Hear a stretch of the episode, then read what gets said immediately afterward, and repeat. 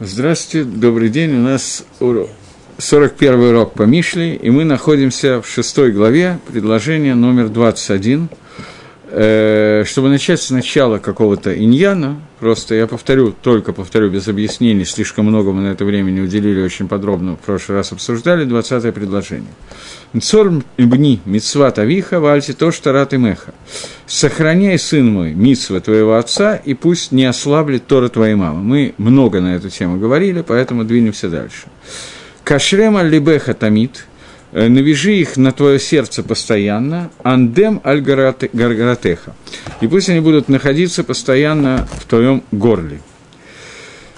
Э, говорит товарищ Мальбим, начнем с него, он говорит так: навяжи их на твое сердце постоянно, что так же, как мицвот, э, несмотря на то, что, наверное, надо сказать, мицвот, они удалены от природы сердца человека, то есть, на самом деле, человеческое сердце хочет не исполнения заповедей, такое его врожденное намерение, а получение удовольствий, тайва, хемда, погоня за удовольствиями, сон, потому что сказано в книге Берешит: «Ецер га-адам ра миноро». Ецер человека, ецер га-ра, она плохая, начиная с его юношества, с его детства. Тем не менее, тикшарам бааватот, привяжи их такими вот нитями, канатами, «Шиюк шурим тамим аль-либеха», чтобы они постоянно были привязаны к твоему сердцу. «Ватите эт либеха», и наклони свое сердце, склони его. «Шияко гамошель багвия лишамрам», чтобы был, было сердце внутри тела, которое руководит телом человека, соблюдать эти заповеди. «Вегам андам аль-гаратеха», и также сделай, чтобы они были частью твоего горла, то есть «лидабер багем», чтобы человек постоянно говорил об этих мицвот и так далее. Что алидей ашинун, что посредством этого повторения ешмирует слог гамбалев, они станут у него сохранены также в сердце. Все это соответствует мицвот, а относительно Тори будет говорить следующий пасук. Следующий пасук говорит... Нет, следующий пасук пока подождем. Хотя, э, следующий пасук говорит: «Беит халеха танхе отха», когда ты будешь идти, она будет сопровождать тебя, это, как Мальбим говорит, говорится о Торе. «Бешахвеха», когда ты ложишься, «Тишмор алейха», она будет тебя охранять. «Бейкасата», когда ты будешь просыпаться, «Ги тасихеха», она будет с тобой беседовать. Мальбим объясняет так: «Биид галеха», когда ты будешь идти, «Мидабер бешлаша маамадот», речь идет о трех маамадот, трех ткуфот, трех временах, «Шедибер алейхан ламала», о которых он говорил раньше. Трех уровнях. Первое – «Белех табадерих», когда ты идешь в дороге. Второе – «Бешехо», когда ты ложишься. Третье – когда ты находишься, стоишь, то есть находишься в доме. «Беидгалех бадерих», когда он идет в дороге. То есть тогда есть сакона, опасность дороги. «Ватинхе атха бадериха и шар», и она поведет тебя по прямой дороге, Тора.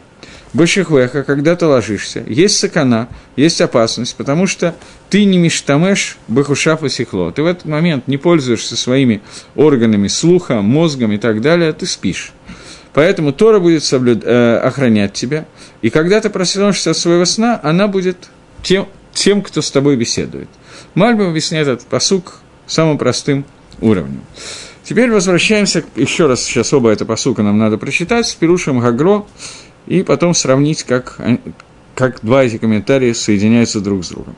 То есть первый пасук Кафалев, двадцать первый, говорит, что они должны быть на его сердце, что эти мицвот, они далеки от природы человека. Тем не менее, несмотря на эту удаленность, ты должен привести, сделать так, чтобы это было частью тебя, и привязать его к сердцу всеми канатами, которыми можно привязать. Говорит Гаон Мивильна: «Кашрем алибеха тамид». Это махшава, это мысли. То есть мысли об этих мицвот должны быть у тебя постоянно. И это соответствует посуку, который был сказан раньше, двадцатому посуку, в котором мы говорили, что там говорится про мицвот, про заповеди Торы. Прошлый посук, мы его только что с вами прочитали, что «Нцор бни мицват авиха», соблюдай, сын, заповеди твоего отца. И э, это масса. Прошлый посук говорил про действия. А сейчас мы говорим о том, что и действия, мы говорили с вами в прошлый раз, что когда говорим о мицвот, то мицвот можно делать только в то время, когда пришло время мицвы или пришло какое-то состояние, которое годится для мицвы. Далеко не всегда человек в состоянии сделать мицву. Например, сейчас вот ночью в девять часов вечера какому-то человеку пришло в голову, сейчас самое удобное время, я свободен, пришел с работы, надену-ка я твилин. И он надевает твилин. Мицву, заповедь твилин он не выполняет, потому что ночь – это не время твилин. И так далее. Существуют другая, другие варианты. Вот сейчас я сижу здесь, разговариваю с вами, и мне приходит в голову, что сейчас очень правильно выполнить мицву спасения жизни еврея. Но, к счастью, передо мной сейчас никто не погибает, поэтому мне надо спасать жизнь еврея. Поэтому человек, который хочет сделать мицву, он может это сделать в тот момент, когда мицва пришла к нему в руки. Я говорю специально два примера, которые наиболее явно показывают, что в другое время невозможно выполнить эту мицву. Но в отличие от этого, пасук двадцать первый говорит не о действии мицвы, а пасук говорит о том, что кавана, махшава, мысль мицвы, понимание мысли, э, этих мицвот, оно должно находиться, привязано быть к сердцу человека, то есть махшова, а мицвот должна быть постоянно. И об этом сейчас говорится. Мы говорим о том, что в твоем, на твоем сердце должно быть навязано, привязано канатами мысли о выполнении мицвы, поскольку человек не должен выполнять мицву надевания тфилин ночью, но он может думать о том, что завтра утром он встанет и наденет тфилин, готовится к мицве тфилин. Грубо говоря, учить законы надевания тфилин можно ночью так же, как днем. Андамаль гаргаратеха – это дибур. Горгорет, горло – это понятно, что орган человеческого тела, который связан с дибуром, с высказыванием, поэтому я хочу посмотреть, как он перевел слово «андам», потому что это э, «обвяжи им свою шею», «сделай повязку вокруг окей», пусть твоя шея будет обвязана словами, связанными с мицвот. И это дибур. Таким образом, двадцатый пасук говорил о действии, двадцать первый – о мыслях и о словах. То есть человек должен делать мицвот, когда они приходят к нему в руку, думать о мицвот постоянно, они должны быть постоянно связаны с его сердцем, и говорить об этих мицвот тоже нужно постоянно, потому что речь, она приводит к тому, что это привязывает к сердцу, как сказал Мальбим. Окей. В этом предложении Лихойра нету никакого спора, нету, они примерно говорят одно и то же. Следующее предложение, давайте до того, как вернемся к Агро, еще раз обратимся к Мальбиму, потому что следующее предложение в Агро некий магалах довольно интересный. Мальбим учит простой пшат этого предложения. Когда ты будешь идти, то пусть она, Тора, будет находиться с тобой. Когда ты ложишься, она будет тебя охранять, и когда ты встаешь, она будет с тобой беседовать.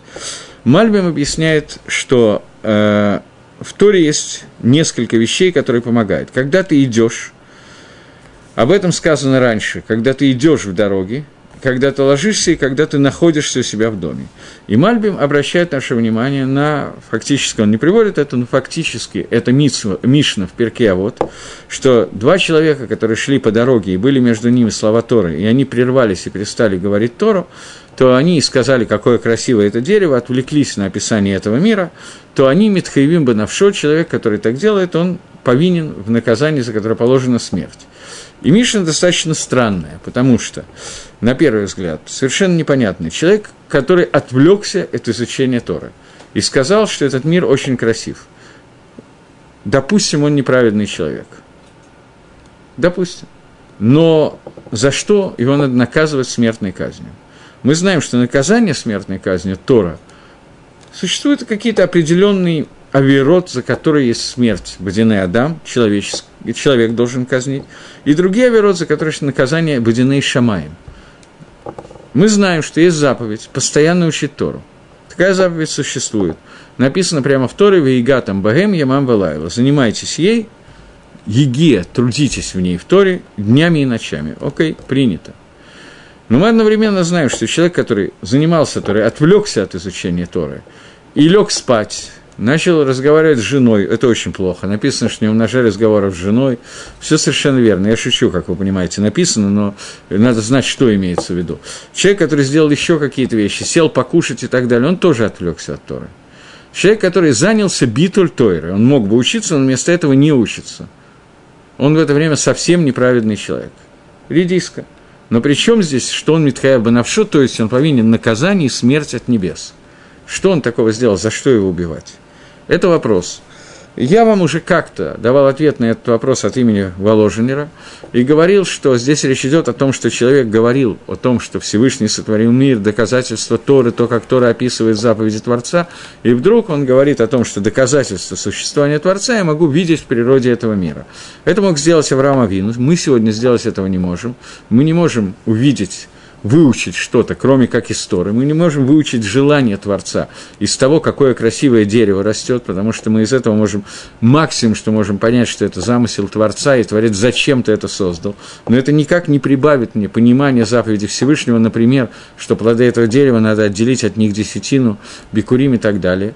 Это можно понять только из Торы. Человек, который хочет выучить заповеди не из Торы, а своим умом их постигнуть, он митхеев бенавшо. Он повинен смертной казни, потому что он отказывается от изучения Торы, который дал Всевышний для исполнения мицвот. Это мы обсуждали. Есть еще один комментарий, на котором я хочу сегодня ненадолго остановиться, совсем ненадолго, но тем не менее. Человек, Мальбим пишет две вещи, обе вещи бьют в одну воронку. Первое, что человек, который идет по дороге, что это саканат гадерих, у него есть опасность, и Тора будет с тобой и поведет тебя по правильному пути. Предостерегает тебя от опасности. Это первое, что он пишет. И второе, когда ты ложишься, есть новая сакана. Человек не пользуется своим мозгом, своим ощущением, он спит, он находится полутрупом таким. Состояние сна, вы знаете, что это такое. Иногда случается нам тоже такое делать. И в этот момент, когда мы спим, мы находимся как бы во власти непонятно чего и как, э, своих галлюцинаций э, во время сна и так далее. И этот человек нуждается в дополнительной защите. То есть Мальбим пишет, это защита Торы. Мальбим пишет, что есть два времени, которые требуют защиты Торы. Это дорога, это одна опасность, и ночь – это вторая опасность. И это два времени, про которые сказано, что Тора будет тебя защищать. Фактически, этот пасук Мишли, не приводя этого пасука, приводят Танаим в Перкей Авот и говорят о том, что человек, который учил «лонитна лайла эла лилимут», не дана ночь, а только для изучения Торы, это один пасук.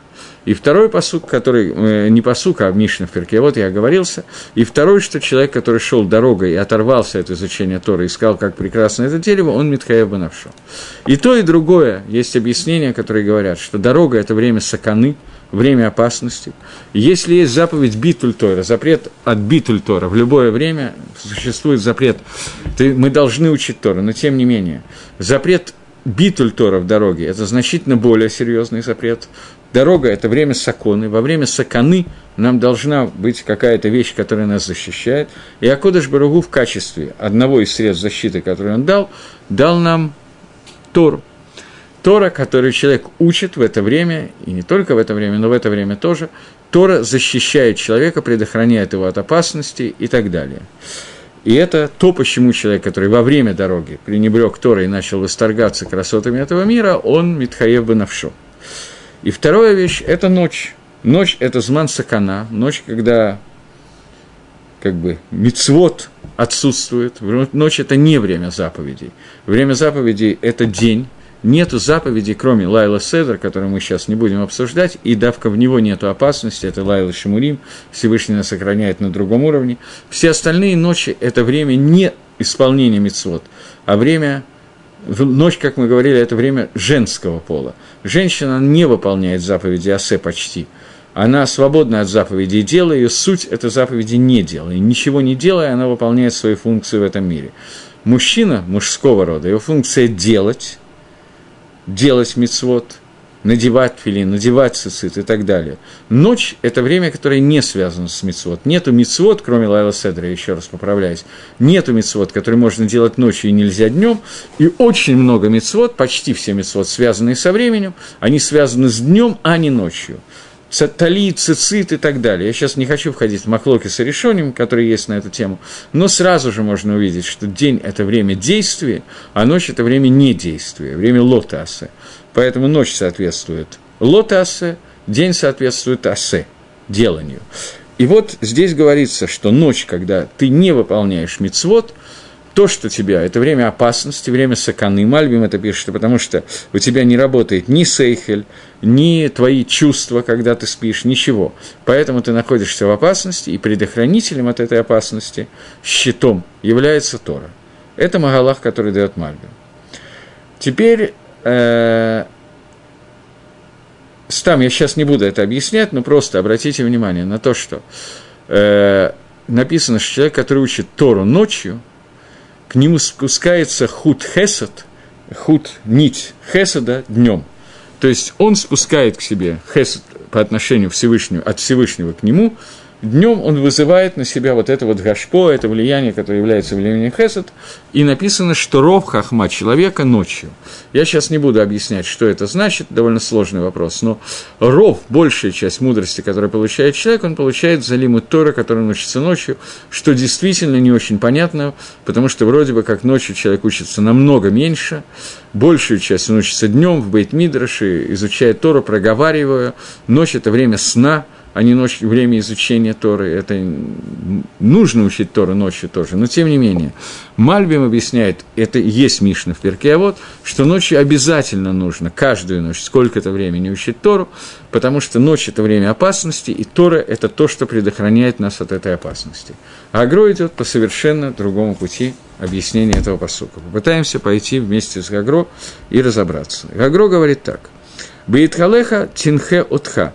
Когда ты идешь, она будет сопровождать тебя. Говорит Агро, есть три,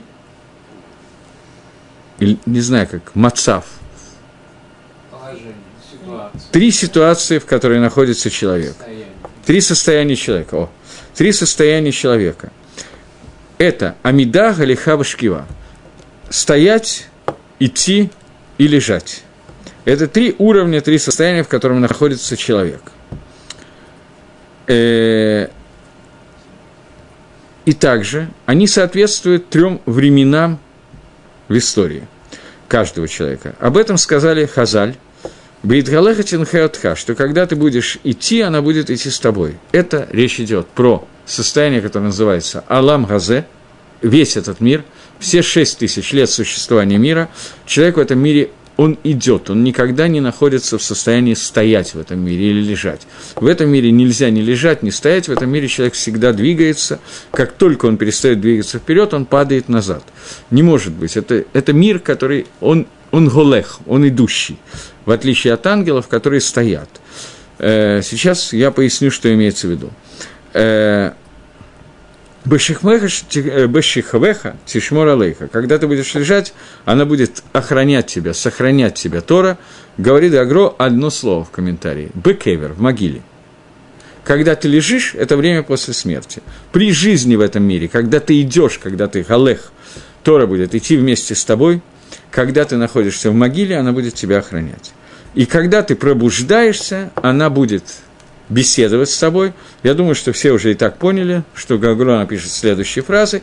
Говорит Гаон Бетхияза Мейсим во время воскрешения из мертвых. Таким образом, есть три ткуфы, три мацава, три... Как еще раз?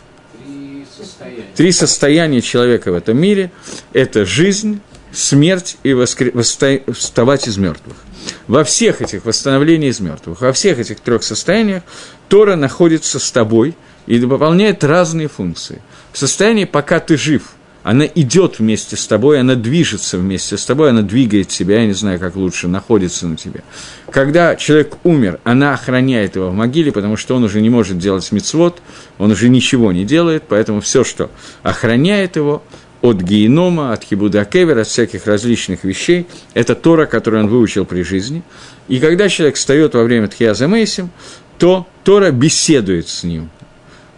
Шломан Богомелах выбрал очень интересную фразу, когда ты будешь вставать, пробуждаться, она будет с тобой беседовать. Это также состо... со... соответствует еще трем вещам, трем мирам, в которых находится человек. Это, в которой он живет после смерти. Три состояния человека после смерти. И это три мира. Это Шефель, Ганеден Тахтон и Ганефель Ильон. Шефель, как объясняет э, комментарий на Гаона, что это состояние, в котором находится тело в могиле. То есть нахождение тела после смерти – это шефель, это приниженность. Вот это, вот. Это первое состояние. Второе и третье состояние – Ганеден Тахтон и Ганеден Ильон. Есть два уровня Ганедена, два уровня, то, что на русском называется раем. И у них есть разные предназначения. Ганеден, Тахтон. Есть, кроме всего прочего, геном, об этом мы сейчас не говорим. Но есть геном, в котором человек очищается от тех авейрот, которые он сделал. Есть Ганеден, Тахтон, в котором человек... Фактически это продолжение генома, только на другом уровне, на уровне наслаждения, а не на уровне наказания, как принято говорить. Это тоже некое очищение, некий заряд, который убирает все те бгами, изъяны, которые были у человека, и Ганеден Лион, который возвышает его душу и поднимает до очень высокого уровня, который уже после этого уровня, во время Тхиаза Мейсим, когда всходит в этот мир, она сразу же мизакекет, очищает тело, и тело становится на уровне почти души. И вот эти три уровня, которые есть, в них находится нефиш, руах и нешама. В них находятся три уровня человеческой души: нефиш, руах и нешама. И еще это соответствует, то есть второй комментарий, первый комментарий, что это соответствует трем эпохам человека. Это жизнь, смерть и вос... э, вставание, воскрешение. Не знаю, как это сказать по-русски. Воскрешение – самое неудачное слово. Но мне какое? Восстановление из мертвых. Восстание, восстание из мертвых. Восстание из мертвых. Окей, okay, принято. Восстание из мертвых. И это первый комментарий, что Тора соответствует этим трем вещам, или трем элементам. Второй – это что это только про состояние после смерти, которое Тора дает нефиш, руах и нешама, трем уровням души.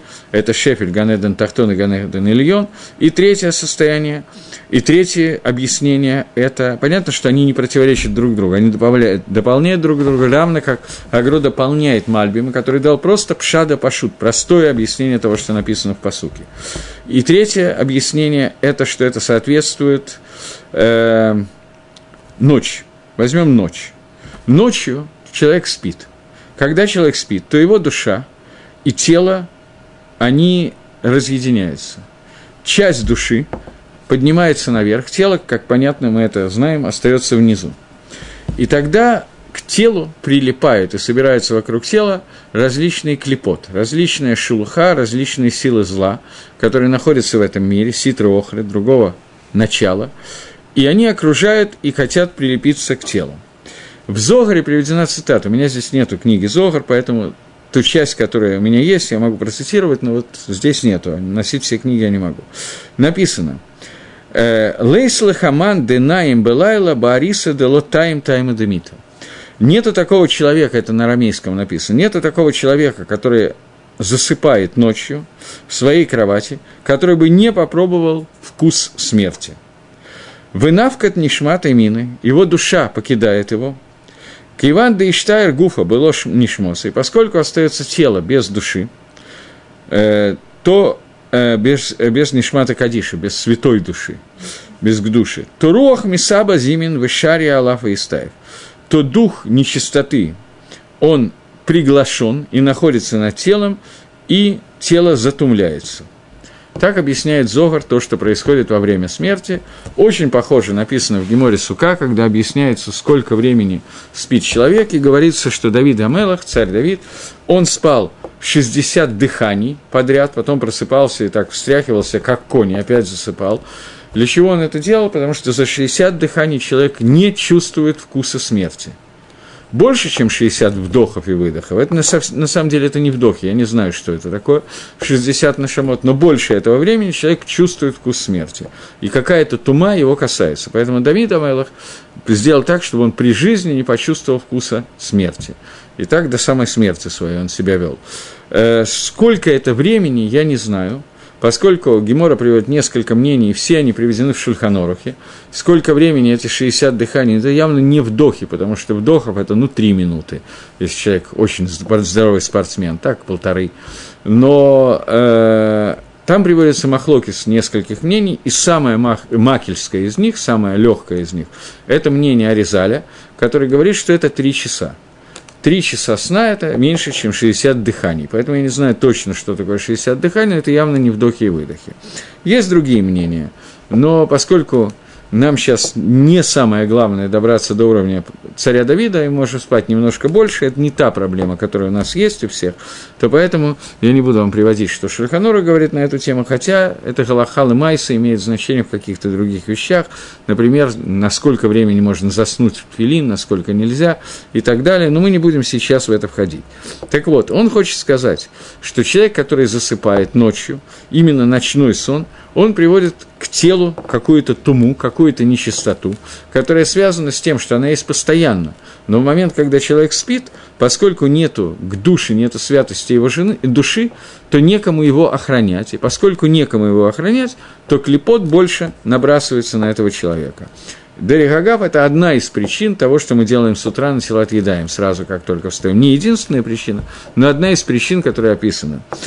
И поэтому сказано, что когда ты будешь лежать, Тора будет охранять тебя. Бешихвеха тишмор алейха. Имеется в виду, что в обычном состоянии, в состоянии дня у человека есть душа, которая полностью присутствует. И вернемся к комментарию Мальбима и сравним. Она охраняет его душа через его ощущение, через то, что она мыслит. Мальбим говорит, что ночью, когда человек спит, он не думает и не ощущает. Мысли и ощущения, понятно, что это свойство души. И поэтому, когда она отсутствует, то человек не может себя охранять сам, говорит Мальбим.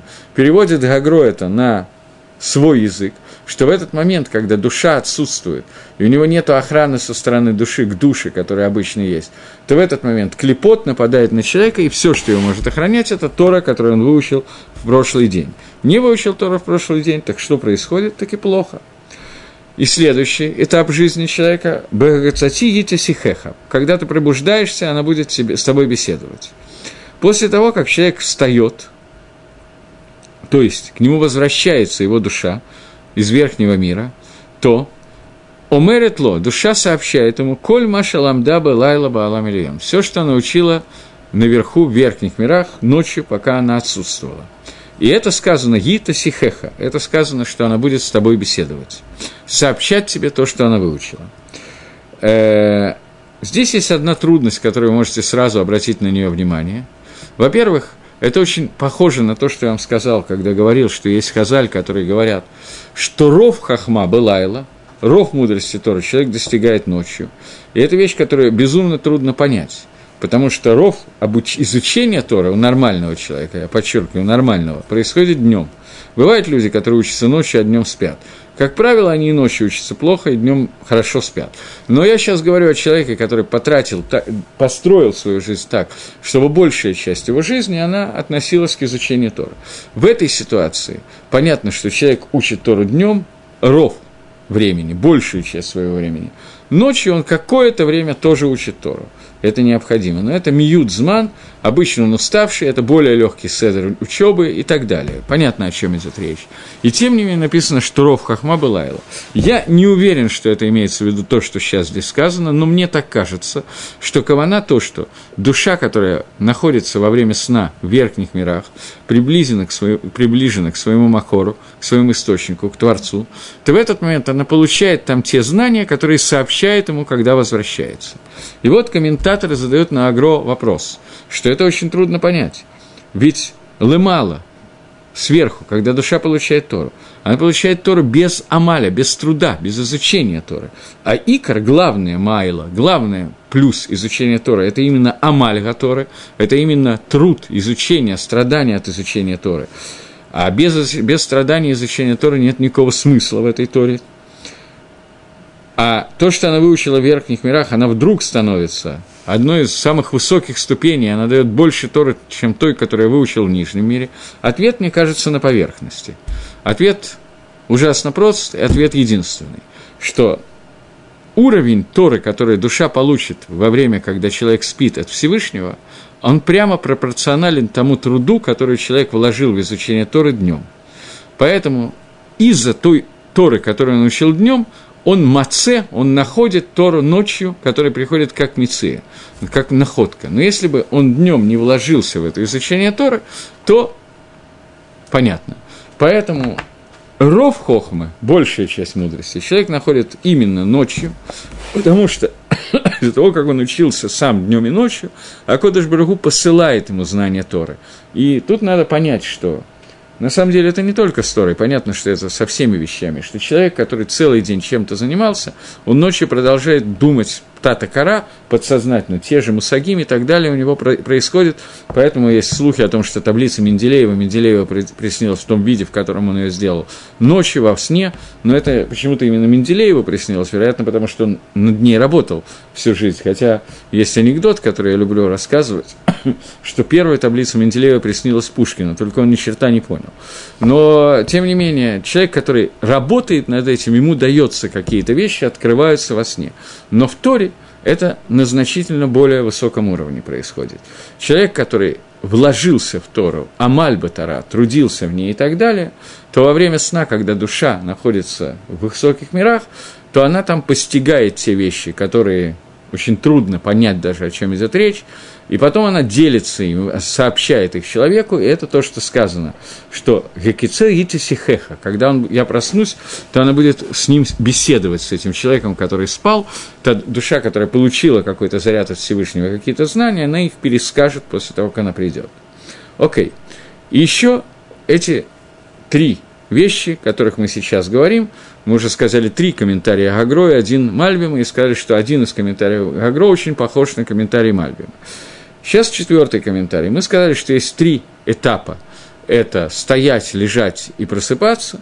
Эти три этапа соответствуют мицвот асе, намекают на мицвот асе, мицвот лота асе, мицвот делай, мицвот не делай и Тору. Три части Таратейну Агдуши, нашей святой Торы, это заповеди «делай», «не делай», заповедь изучения Торы, которая лежит отдельно. Где этот намек?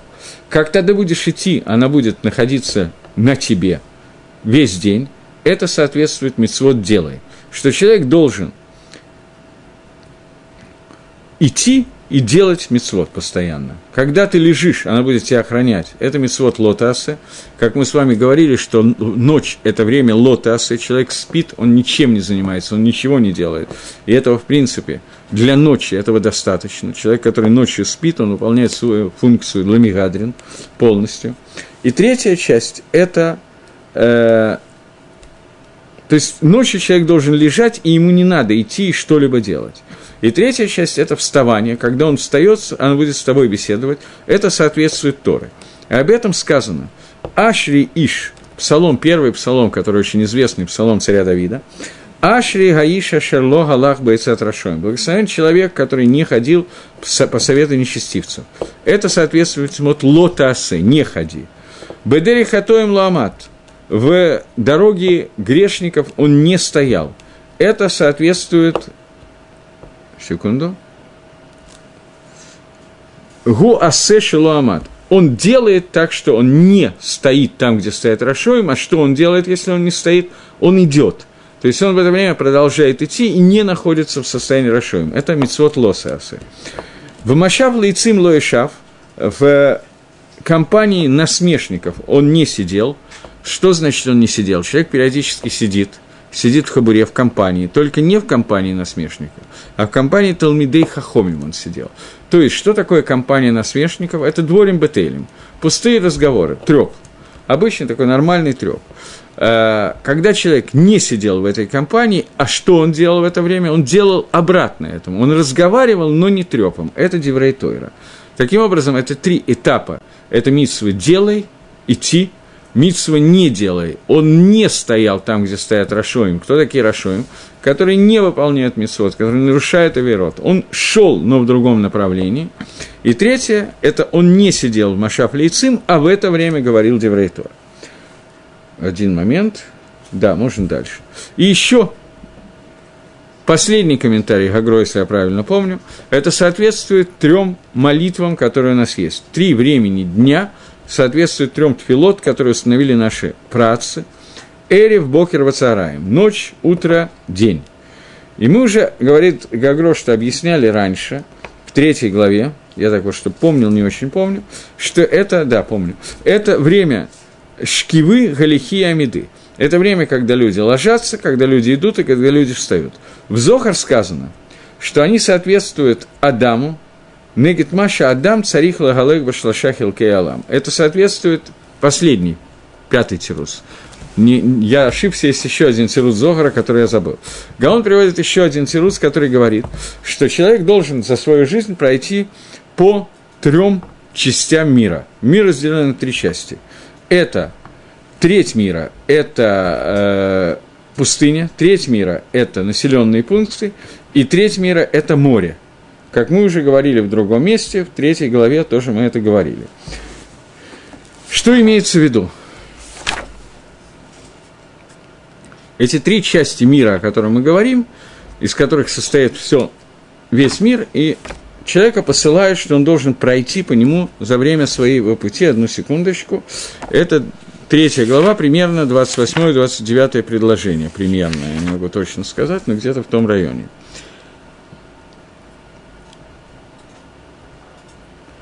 Когда говорит Шломо Амелах, «Аль тамар лараэха, не скажи своему ближнему, пойди и вернись, и завтра я дам тебе, а у тебя уже это есть». Это одно предложение, и, наверное, надо с предыдущего начать, нет, следующего. «И не тахрош аль раэху раа, и не, не молча, не, не, не замышляй молча на человеку зло, а он сидит с тобой бетах, он сидит с тобой уверенно». Эти два предложения... Если я правильно помню, что это они, одну секундочку.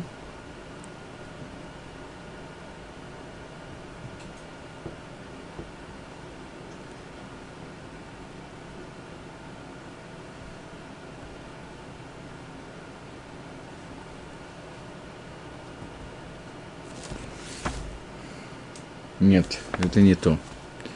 Я ошибся. Одну секунду. двадцать третье предложение говорит: «Им тишкаф лотифхат, вешахафтава арвашна тейха». Если ты ляжешь, то не, бо- не бойся, и когда ты будешь лежать, будет арев, будет гарант твоему сну.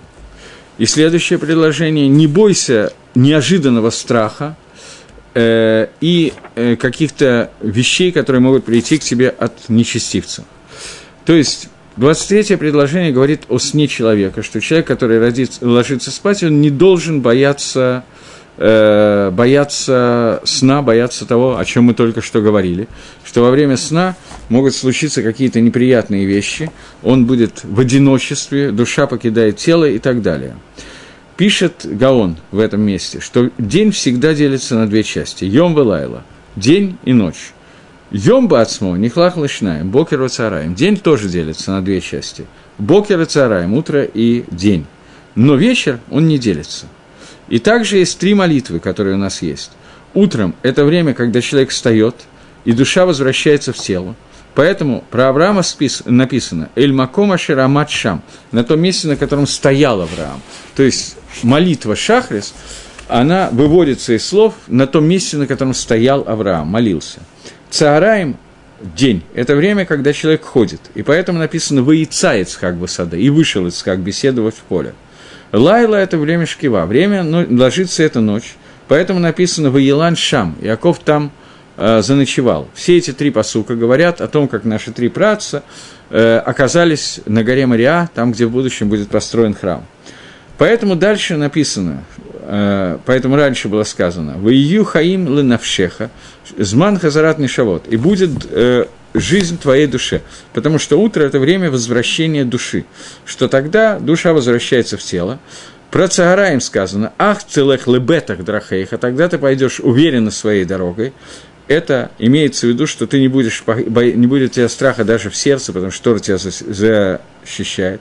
«Вераглейха лотигов», и твои э, ноги не, э, не споткнутся. Имеется в виду, что это э, вот три времени, о которых идет речь: ложиться, вставать и идти, и еще они соответствуют трем медот, которые есть в человеке. У человека есть три иньяна, три, три вида видот. Первое, то, что он обычно делает, мием голодо, стандартно делает, привык со времени своего рождения, и у него эти медот, эти качества – это природа. Второе качество – это то, что у него не было в качествах, которые заложены у него природа, но он приучил себя это делать самостоятельно, чтобы это делать. И то, что у него не находится по природе, иногда он может споткнуться и возвратиться к своей начальной природе. И об этом сказано, что будешь идти уверенно своей дорогой. То есть то, к чему ты приучил тебя, если Тора будет сопровождать это, ты будешь в этом уверен. И это те медот, которые драхав бытивола асот миомалито. Это речь идет уверенность, говорится, ты будешь уверен. Сказано про те медот, которые у тебя есть от рождения. Раглейха, горгулоицлейха, а твои... твои э, ноги приведут, будут уверенно двигаться, это те медот, которые ты приучил себя к ним, и это объяснено там еще в каких-то вещах, местах, но сейчас таким образом. Что у нас осталось? У нас осталось несколько комментариев, основные из них, я в двух словах повторяю, что три периода, три этапа, которые разделены, это вечер, утро, день, по всем мнениям, э, вечер, утро, день в прямом смысле, это ночь, когда человек спит, ему нужна дополнительная охрана, либо потому что душа покидает тело, либо потому что он бездействует, и, соответственно, его нужно охранять. Это Тора, которая охраняет. Утром, когда ты просыпаешься, она с тобой беседует. Прямое объяснение, что ты сразу же начинаешь учить Торы. Э, объяснение, которое дает Гаон, что утром возвращается душа и начинает... вливает в тело те силы, которые были даны ей во время, когда она находилась наверху. И третье объяснение – это э, еще что у нас, когда ты идешь дорогой, что э, Мальбим объясняет, что это опасность движения, когда ты находишься в дороге, это опасное время, Тора тебя защищает. Агро дает несколько комментариев, один из них, который говорит, что это время делания мицвот, время, которое тебя защищает ночью, это время, когда ты лежишь в могиле, время просыпания, это время тхиаза мейсим. Другой комментарий, что это три времени дня, которые каждый из них разное действие, которое оказывает Тора на человека. И еще одно объяснение, что это три уровня. Это мицвот асе, лота асе и Тора. Это, соответственно, еще три времени. И последнее объяснение – это три молитвы, которые соответствуют трем временам, которые описаны в Зохаре. Это Авраам, Ицхак и Яков. Это Амида, которая есть вечерняя, во время, когда ты ложишься, утреннее, когда встаешь, и цаараем, когда ты находишься в дороге. И последнее объяснение, которое здесь он не дает, это три качества, это те качества, которые ты себе вырабатываешь, те качества, с которыми человек рождается, и те качества, которые человек выработал в себе. Таким образом, это более или менее, так вот, мы закруглили эту одну тему. Следующий пасук, который у нас, как мне кажется, еще должно быть время пройти, это двадцать третий пасук, который очень известный пасук, который говорит «Кинер митсва в Тора ор, в Эдере хаим тахахот мусар». Потому что митсва – это свеча, Тора – это свет, сияние света, много света, свеча дает немного света, митсва, Тора – много света, и «Эдере хаим тахахот мусар». И дорога жизни – это тахахот и мусар. Это новое предложение со совершенно новыми элементами пшата. Начнем с агро, у него очень короткий пируш здесь, есть более длинный пируш в другом месте. «Нер митсва ва Тора ор ва дери хаим тахахот мусар», говорит Гагро. Здесь сказаны три вещи – Тора, мицвот и тахахот мусар – это мидот. Сразу понятно, что речь идет о мидот. И, э, секунду. Тора, мусар и мидот. И вот у, в каждом из них, они, каждый из них делится на три. Тора делится на мицвот асе, лота асе. Мицвот делится тоже на какие-то и так далее. И это то, что сказано дальше. Раньше нам было про Адам Балиэль, когда нам рассказывалось про Адам Балиэль и давали нам описание двенадцатый пасук, если я... Да. В двенадцатом пасуке написано «Адам Балиэль и Шавон Галехи Кшутпе». И Гагро объясняет, Балиэль – это тот, кто скрывает себя Оль Малхут Шамаем. У него есть три элемента, которые делятся на девять, и дальше они описываются. Те же три элемента, которые девять, ровно наоборот Адам Балиэлю, человеку, который работает над Торой, мицвот и мидот. Этот комментарий, который дает Гагро, Мальбим, оп, Мальбим здесь добавляет такую вещь. «Кинер мицва». Что такое «нер мицва»? Мицва – это протит, это частная вещь, и она упомянута частной свечке, небольшой свече. Как свеча дает немножко света, так и свечка, которая проти, частным образом дает какой-то свет.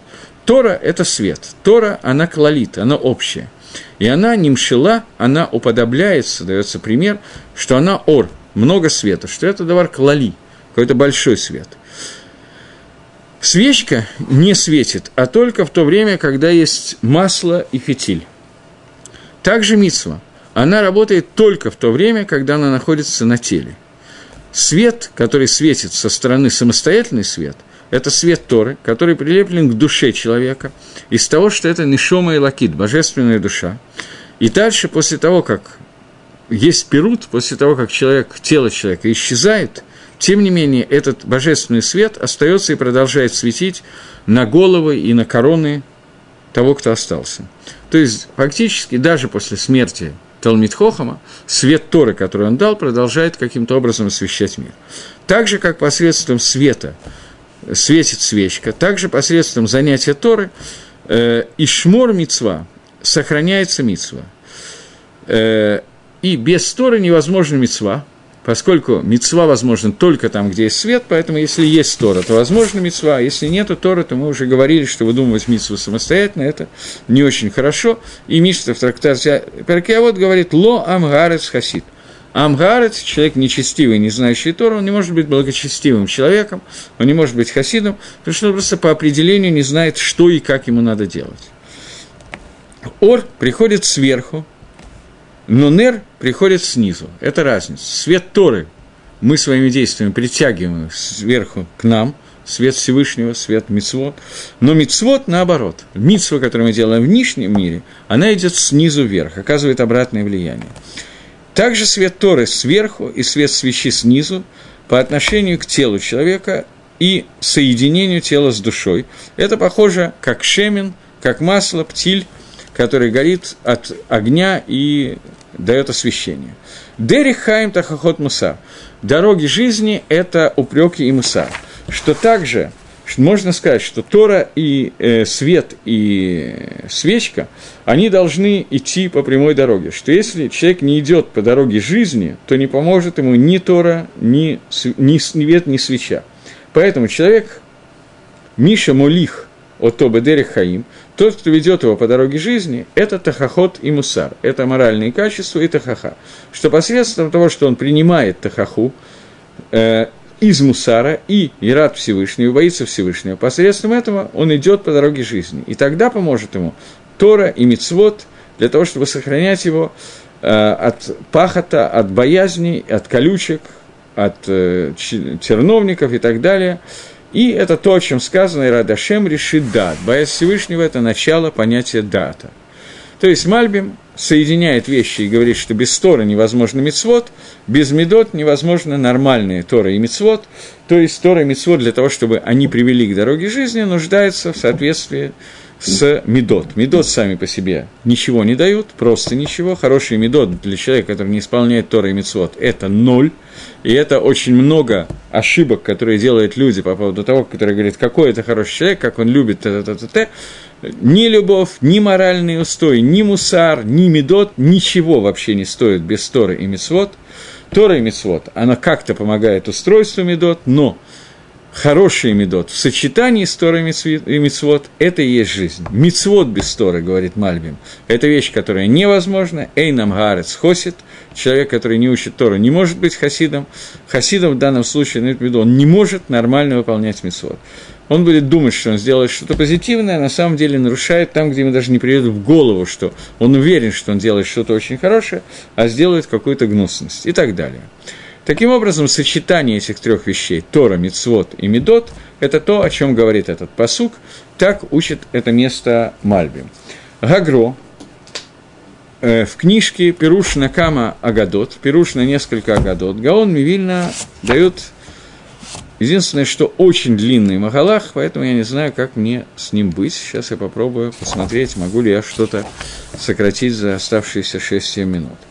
Есть Гемора в трактате Пхойрос, нет, слиха, Вавы Басрин, Надаф и Айнхет, на самом деле, если там, часть там-то, часть там. Гемора приводит такое высказывание. Гагро дает такой нестандартный для себя пируш, двойной пируш, один очень короткий, другой очень длинный. Ом Рав Шмуэль Барнахман, говорит Рав Шмуэль Барнахман от имени Раби Йохана. Что означает пасук? Алькен Йомру Гамошлим, так, поэтому скажет Машлим, управляющий. Кто такой Машлим? Те, те, кто управляют, властители. Говорит Гемора, машлим, элу машлим беэсрам. Управляющие – это тот, те, кто могут управлять своим ецером. Бау хижбон, они делают хижбон, расчет. Боу бенахшов, они говорят так. Пойдем и посчитаем. Хижбану шалалам гэпсит митсвы кенегет схаро. Что человек выигрывает, теряет от митсвы в соответствии с наградой. И схара вейра кенегет всегда. И что человек, какую награду он получает за вейру, в соответствии с гэпседом, который, с потерей, которая происходит во время авейры. Тивнева тихонен, посчитай и подготовься. Если ты делаешь так, то есть ты постоянно находишься в расчете, что ты теряешь, делая мицву, и что ты приобретаешь, делая мицву, что ты теряешь, делая авейру, и что ты приобретаешь, делая авейру, то в эту секунду у тебя меняется все твое состояние. Если ты делаешь так, ты строишь себе аламазе и готовишь аламаба. Это говорит Гемора. Дальше он говорит «Ир сихон». Им Масим Адам и Цмок и Ир, если человек, написано в Геморе, Ир Сихон, город Сихон, Сихон от слова Сиха, беседа. Если человек ставит себя в состояние города, э, в котором идет за Сихой Наой, за легкой дружеской беседой, то что написано после слов? То есть он трепло, грубо говоря, трепится ни о чем. Написано «Ки-иш яцами хижбон». Это человек, который вышел из того хижбона, из того расчета, о котором мы только что говорили. То Эш яцами хешбон, не иш, а эш написано, без юда. Эш яцами хешбон, эш – это огонь. То получается, что огонь выйдет из этого хешбона в техаль шеэйна михашвин, тех, которые не считают, не думают о том, что они делают. Лагава микрит сихон, и вот это пламя называется сихоном. Микрият садиким шейклю сихон, сихин. По В соответствии с тем, что цадиким, праведники в Геморе Бавиками, называется сихин. Сихин – это кустарник. Эш сжигает кустарник. Ахла эрмуав зэм и галэх ахар яцро. Человек, который идет за своим яцером. Киир зэшем и галэх ахар сихана. Как вот эти жители города, которые сихона, которые идут за легкой беседой и ни о чем не думают. Такой у них яцер. Баалей бамот арнон. Кто такие Баалы и Бамот? Хозяева Бамот, на которых приносятся жертвы Аводи Зори, например. Элу Касей Рух. Это люди Касей Рух, грубые люди. Домар Мар, Коля Дам Шеш Гасут Рух, Нафэль Гейном. Человек, у которого есть такое упрямство, Гасут Рух, он падает в Гейном. Венерам Омар Раша Эйнрам. У Раши нету подъема, нету высоты. Ават Хешбон. И он теряет Хешбон, расчет. Ават Хешбоно Шалам. От него теряется расчет, который сделан в мире. Ад-дибун, омра акодыш беру, гимтин ад-шееводин, ад-дибун до суда, говорит Всевышний, что ты теряешь расчет и дождись суда. Говорит акодыш беру, вынашим ад-нафа, ад-шетаво эш шеэйна цриха непуах. И для нашим, которые тоже так вот трепятся ни о чем, у них это до того времени, как когда не придет огонь, который не нуждается в нефохе, не нуждается в просеивании, в нормальной обработке, не нужно его раздувать, огонь будет огромным. Ад мидва, ад шедаев, нишматан, вомрила, ад да авит май дебая. До тех пор, пока огонь не сделает то, что требуется сделать. Омар Авиуда, Омар Ав, говорит Равиуда Комарав, коль гапареш ми диврей Тора. Любой человек, который отвлекается от диврей Тора, отстраняется от диврей Тора, эша халто, его съедает огонь, как сказано. Натати панай бахем мига эш яцу гаэш тахлам. Я дам свое лицо на вас от огня, который выходит, и огонь, который вас съест. Когда пришел Рав Дим и сказал, «Коля апарешит с вами деврей Тора на фэлле геном». Человек, который отвлекается от слов Торы, не отвлекается, я неправильно перевожу, «пареш» – это отделяет себя от слов Торы. Он попадает в геном, как сказано. «Адам тоэми дери гасейхель» – человек, который уходит от, отклоняется от дороги разума, «бакагаль рафаим енох». Он окажется в «кагаль рафаим», «рафаим» дословно это привидение, в «кагаль трупов» он попадет. А? Призраков. Эйн Рафаим эла гейном. Рафаим – это и есть гейном. Велоя деа ки Рафаим шамба амакей шауль круя. И сказано в Мишле, в девятой главе, мы еще не дошли до этого места, чтобы эмик шауль круя, что Рафаим, гейном, он находится в том месте, эти призраки находятся в гейноме. Это Гагро очень коротко пересказал эту гемору, и теперь говорит...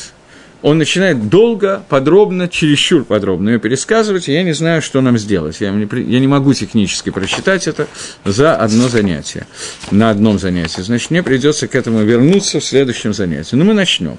Говорит Рав Шмуэль Барнахман. Этот Маабар очень кашила авин, трудно понять, говорит Габров. Вначале он сказал «Ир Сихон эл Рашоим», что город Сихон – это нечестивцы.